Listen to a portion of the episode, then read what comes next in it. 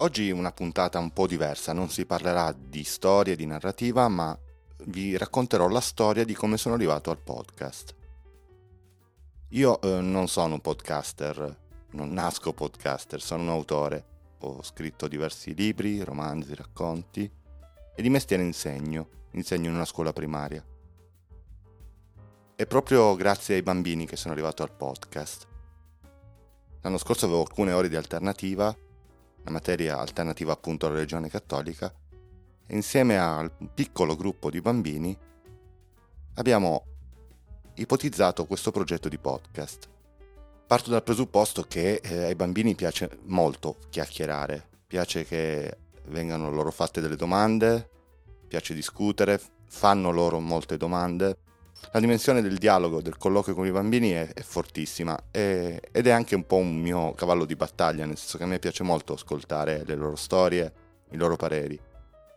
Quindi quale miglior progetto che quello di mettere dei microfoni davanti a loro e lasciarli parlare?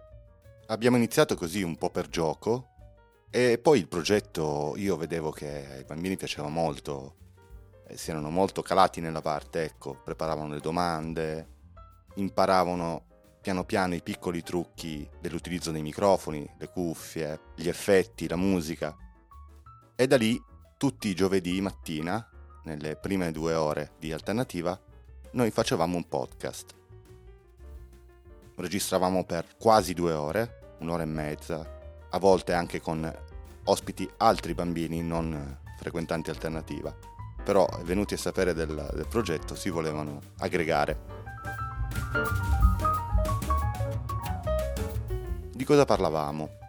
L'idea è, mi è venuta spontanea, nel senso che da insegnante ho sempre notato che della scuola si parla molto, spesso male, ma chi parla della scuola sono sempre gli addetti ai lavori, ministri, funzionari, dirigenti, presidi, insegnanti, sindacato, i genitori, ma non viene mai chiesto ai bambini un parere sulla scuola su come vorrebbero la scuola, su quali siano i problemi che la scuola affronta, perché la scuola è importante o cosa potrebbe diventare la scuola.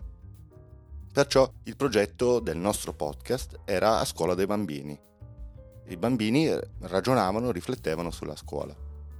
Ed è stato veramente un viaggio, un anno entusiasmante perché al di là delle proposte sempre originali, creative, divertenti dei bambini, ho avuto modo da pedagogo, da insegnante, di notare come il progetto abbia avuto delle ricadute utili anche a livello didattico, emotivo. I bambini imparavano a rispettare i loro turni di parola, ad ascoltare i compagni, a dialogare per davvero. In una classe spesso numerose, 20-25 bambini, non è sempre facile avviare un dialogo costruttivo, semplice.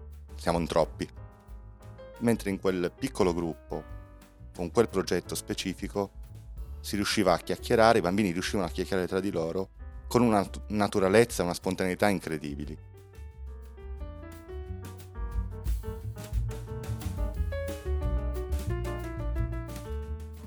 Parallelamente a questo progetto, però, visto che tra poco vi racconterò anche gli aspetti più tecnici, ho pensato di mettere in piedi Podcast Don't Tell che è il mio progetto di podcast narrativo. Perché l'ho fatto? In realtà è una, una, come una sorta di palestra.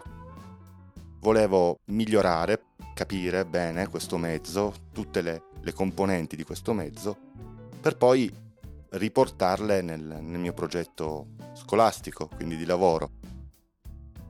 E sono due cose diverse perché il mio podcast tendenzialmente è solitario io leggo, racconto storie, ci sono anche delle puntate di gruppo con amici e collaboratori che sono tra l'altro le più divertenti da fare, penso anche da ascoltare, mentre il podcast di classe è un podcast collettivo dove la mia presenza tenderà, spero sempre di più, a ridursi per lasciare la voce ai bambini, quindi operare più da regia.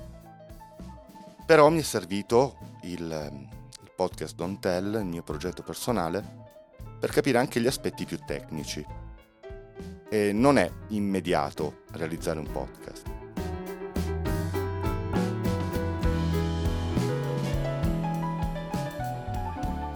Chi dice che sia sufficiente un cellulare e si parte sì, è vero, però con tante limitazioni. Soprattutto quando a parlare si è in più di due.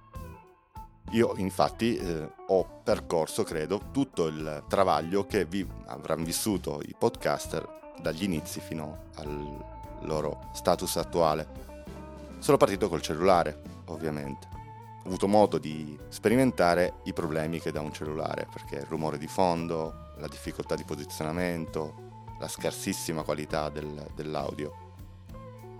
Tenete presente che a scuola non ci sono ambienti trattati acusticamente, abbiamo una saletta nel corridoio nella quale filtrano tutti i rumori della scuola. Allora ho iniziato con i vari upgrade.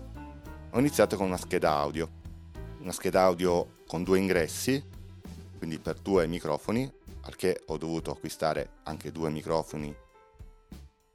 All'inizio ho fatto l'errore, li ho comprati a condensatore, quindi troppo rumorosi per l'ambiente scolastico, e poi sono passati dinamici. Così andava meglio, perché il microfono aveva una presa migliore, il suono era più pulito e la scheda audio collegata al mio portatile mi permetteva di, di registrare le chiacchierate con i bambini. Però anche qui era molto limitato, tendenzialmente noi eravamo 5 barra 6, 7, 8 e avevamo solo due microfoni. Il passaggio del microfono da bambino a bambino era molto scomodo, rumoroso, mi costringeva a un lavoro in post-produzione notevole perché dovevo togliere tutti i suoni del maneggiamento del microfono e le pause tra un passaggio e l'altro. E posizionare il microfono in un punto fisso, quindi non farlo muovere e far sì che i bambini si alternassero al microfono, anche quella era una soluzione un po' scomoda perché a parte che creava rumore, ma eh, i bambini non, non riuscivano a stare così vicini tutti al microfono, quindi c'era sempre il bambino centrale che si sentiva benissimo e i bambini laterali che si sentivano poco.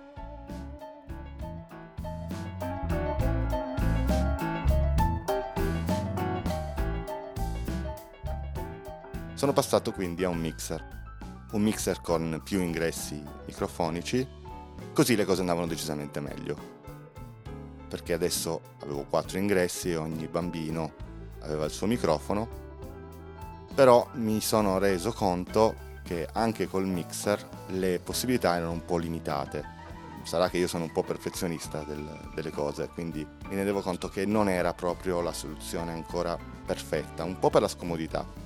Dovevo portare per forza il mixer, delle casse da attaccare al mixer per far sentire poi il risultato, dal momento che il mixer ha soltanto un ingresso cuffia, che tenevo io come regia. Il suono ovviamente era ottimo, però mi serviva comunque la scheda audio, perché il mixer non era USB, quindi non entrava direttamente nel computer. Il materiale che dovevo portare era veramente troppo.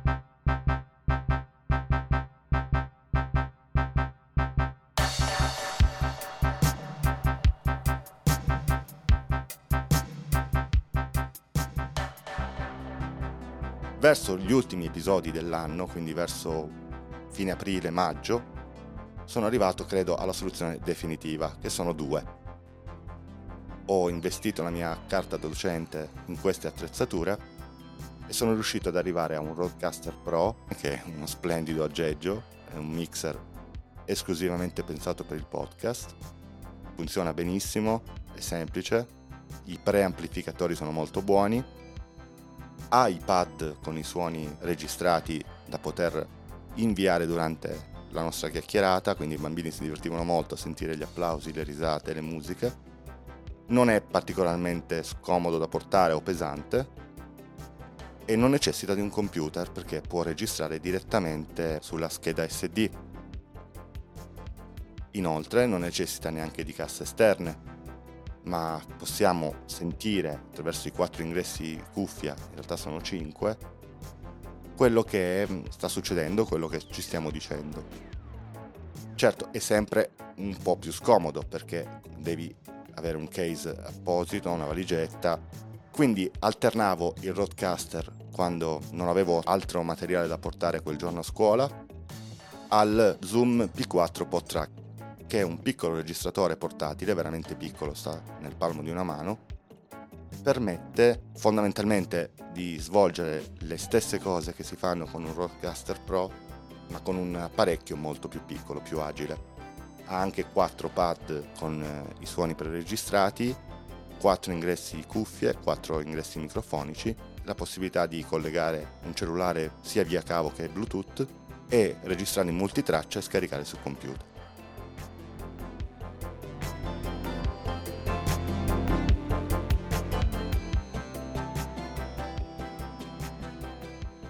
Adesso mi rendo conto che per chi conosce queste, questo mondo, queste sono cose un po' risapute ma credo che sia anche utile dirlo a chi è incuriosito dal podcast ma non sa da dove iniziare. Io eh, a livello di audio, suono, ero proprio zero come conoscenze.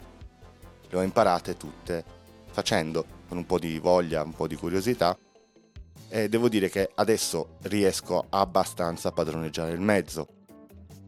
Certo la tecnologia aiuta molto, i mezzi aiutano molto, fondamentalmente permettono poi di tirar fuori il meglio del, della propria idea, del proprio progetto, semplificando la vita. Ho avuto buoni riscontri sia da parte delle famiglie che da parte della dirigenza, quindi prossimo anno scolastico probabilmente il progetto del podcast a scuola diventerà un po' più stabile. E spero che si possa allargare anche ad altri bambini, altri partecipanti conto anche di riuscire magari a formare colleghe e colleghi sulla realizzazione di podcast, perché è un mezzo a livello didattico veramente fenomenale.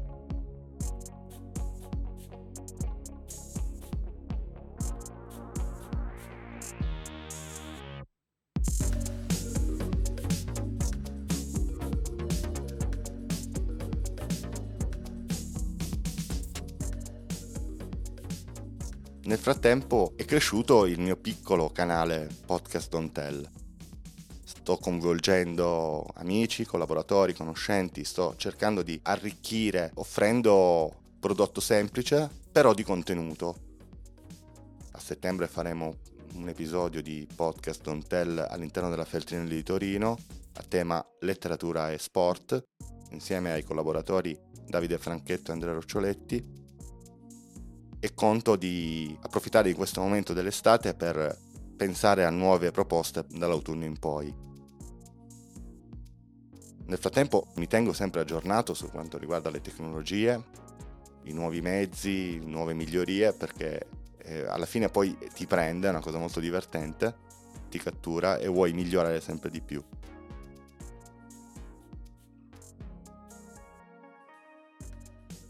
Parallelamente al discorso del podcast si attivano, bisogna attivare altre competenze, ad esempio fare la grafica del, degli episodi, delle copertine degli episodi, quando gli episodi vengono caricati sulle varie piattaforme hanno una grafica. E quindi con Canva e altri programmi ho cercato di creare una linea grafica uniforme e anche quello è molto divertente. Eh, idem per i testi, nella ricerca di spunti, e documentazione per poter realizzare gli episodi. Passo molto tempo a cercare i contenuti su internet, nei libri, a sintetizzarli, a crearli e anche questo è molto affascinante. In fondo il podcast per me è una, un'evoluzione della mia scrittura, una scrittura che non rimane ferma, ma grazie alla voce viaggia, si trasforma, diventa qualcos'altro e soprattutto permette la socialità permette di allargare le collaborazioni. Con la scrittura è un po' più complicato collaborare. Con il podcast si accendono i microfoni e si, si sta insieme, si fa un progetto insieme. E le cose vengono bene spesso perché si è insieme. Gli spunti che offrono gli altri migliorano anche la tua, la tua proposta. Io spero che questa puntata, così un po' tecnica, dietro le quinte una, della realizzazione di un podcast possa servire. Eh, troverete ovviamente in descrizione tutti i recapiti per contattarmi, per avere informazioni, per magari avviare collaborazioni e salutandovi sempre lunga vita ai podcast.